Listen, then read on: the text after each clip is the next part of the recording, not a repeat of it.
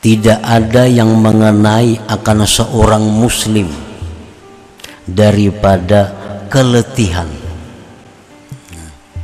keuyuhan lapah atau sakit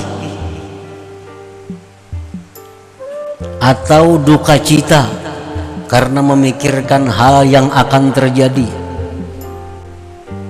kita ini sedih nah pikiran nah ini parak tanggal 10 bayar lampu pada ada duitnya kayak apa nih hamil wala hazan. Sedih karena ingat kejadian masa lampau. Tak ingat anak mati timbul sedih dalam hati. Wala aza dan tidak ada satu gangguan dari orang lain dari manusia yang menyakiti kita lewat kata-katanya atau lewat apanya. Dan tidak pula duka cita yang sedang dihadapi. Sehingga duri yang masuk melukai kita.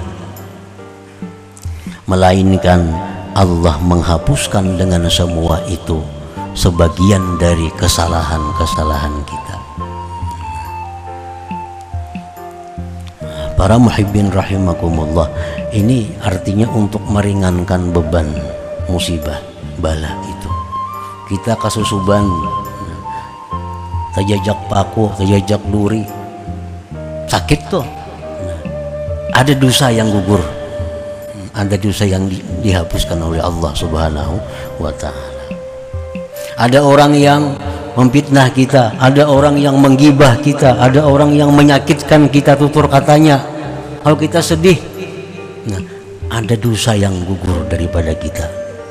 Ada dosa yang yang hilang daripada kita.